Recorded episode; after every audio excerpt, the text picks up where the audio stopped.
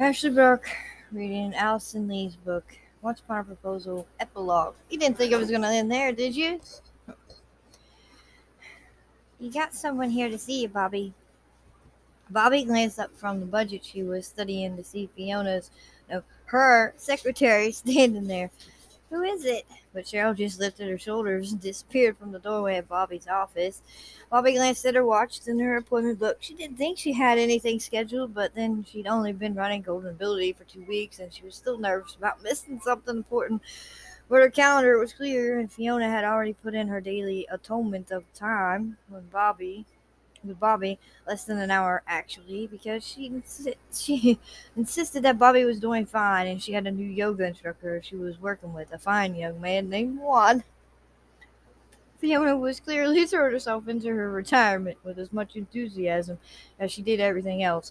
Bobby left the budget on her desk. She already managed to find several thousand extra dollars by transferring it from one coast area to another, but she was perfectly happy not to look at numbers for a few minutes. She worked her way out of the office that had grown even more crowded since Fiona's abrupt retirement. She ran her hands down the sides of her deep red sweater dress and walked out into the administration area. The sight of Gabe still made her heart skitter crazily around in her chest, and she ran quickly across the hill. This is a nice surprise. She caught his hands in hers and reached up for his kiss. I wasn't expecting you. Aren't you supposed to be working? The boss's perks, remember? His eyes were I brought you something. He held up a cinder box, and she laughed and took the box from him. You're spoiling me.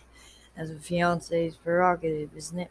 She just shook her head again, flipped open the box. Inside was a delicate silver bracelet with three shiny daisies dangling from it. Another one? For some reasons, I feel need to fill your life with flowers. He took the bracelet from her and fastened it around her wrist. Besides, matches the necklace. She couldn't seem to stop smiling. She touched her finger to the diamond pendant that hung around her neck. It too was in the shape of a daisy. And the earrings, she shook her head a little, and she felt the dangling earrings dancing in her ears. She looked at the bracelet. It's beautiful, thank you. Then she laughed a little. Little did Georgia know what she was starting when she gave me those hair clips. Gabe was still going. I have something else for you. She have the little Gabe. I have a necklace, a bracelet, and earrings. What else is there left? This, he reached into the pocket of his battered suede overcoat, pulled out a thick sheaf of folded papers, and handed it to her. What is it? Read. Her hands were suddenly shaky. She unfolded the papers. The top was a handwritten letter on fine parchment paper. Bobby skimmed through the sloppy writing. It's from Stephanie. She's agreed to send the kids back before Thanksgiving. His voice went down. And to let them stay until the summer. The rest of the stuff there is modified visitation agreement, giving me physical custody of Todd and Lissa for the rest of the school year. Bobby gasped, pressed her hand to her mouth. She set the papers aside before she dropped it. I I can't believe it. When Judge Gaynor postponed his ruling and she and Ethan took the children to Switzerland, I was afraid she'd never let them come back here again. It had been the only thing to mar the perfection of the last two weeks. The parting had been agonizing, but she and Gabe had spoken to and seen, thanks to the wondrous invention of the webcam, both kids every single day since wasn't the same as being with them, but it made the situation a little more bearable. Why'd you change your mind? I told Ray to withdraw my petition. Shocked, Bobby sank down on the edge of an empty desk. When? Why didn't you tell me? Last week, and I didn't tell you because I didn't want you thinking that I'd given up. Bobby made a soft sound. Never failed to undo her to realize that for all of his sec- secure confidence, Gabe had his fisted. I'd never think that. She touched his hand. You wouldn't. His hand turned over, his fingers closing around her. I told Ray to let Stephanie know that I wasn't going to keep yanking the kids into a, our battle. I loved them enough to leave them with her if that was the best for them. Bobby looked at eyeballs. But you never thought that was the best for them? He grinned. Maybe not, but even I had to start facing the fact that for all her faults, Stephanie does love them. He tugged at the ends of her hair, which he tried, tied in a ponytail very smart woman opened my eyes to that fact. Bobby smiled faintly. I'm still surprised. She picked up the letter again. She let on a stunned, really. I guess once I stopped pushing, she could afford to start giving a little.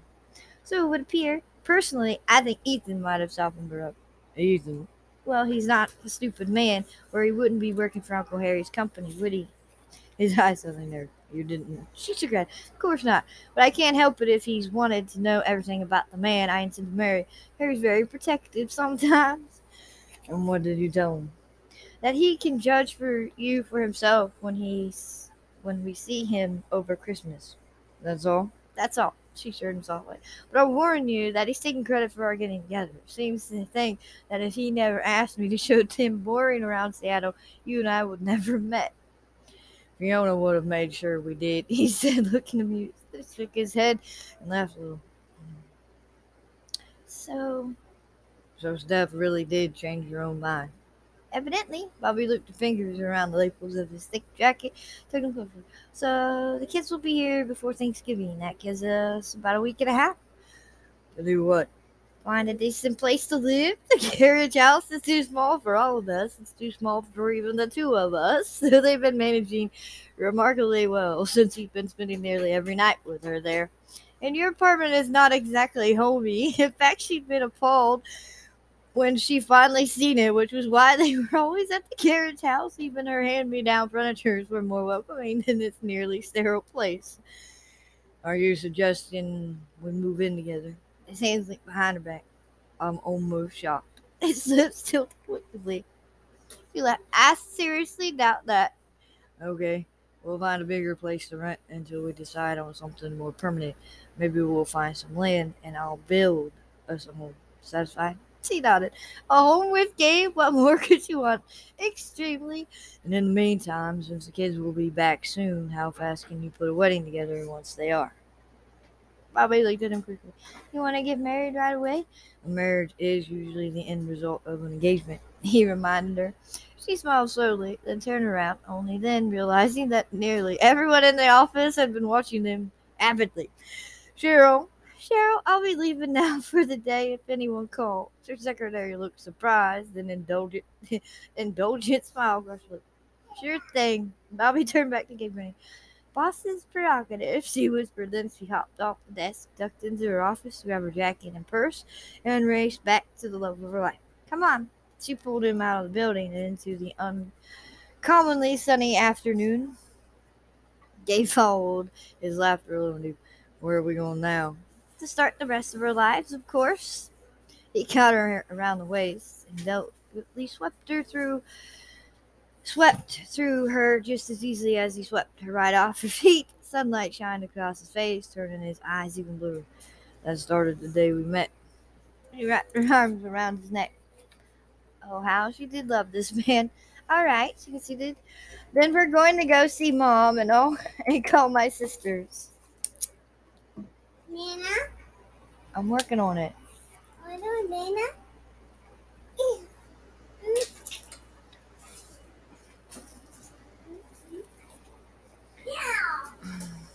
She smiled mischievously, because if anyone can organize a wedding in a matter of weeks, it's the Fairchild women. Maybe we should take a quick detour along the way. He brushed his mouth against me because I'm feeling suddenly desperate for just one Fairchild woman in particular. How easily he can have her blood ripening through her veins. Maybe a quick detour, but then off to my mother's. he nodded, looking amused and obedient and wholly sexy all at the same time. He set her back on me. You think all of you can pull a wedding together before the end of the year and not be disappointed? Bobby tangled fingers with his. Nothing about marrying you will ever be a disappointment, she promised quietly. Then she smiled brightly. And yes, I'm sure that we can. And they did.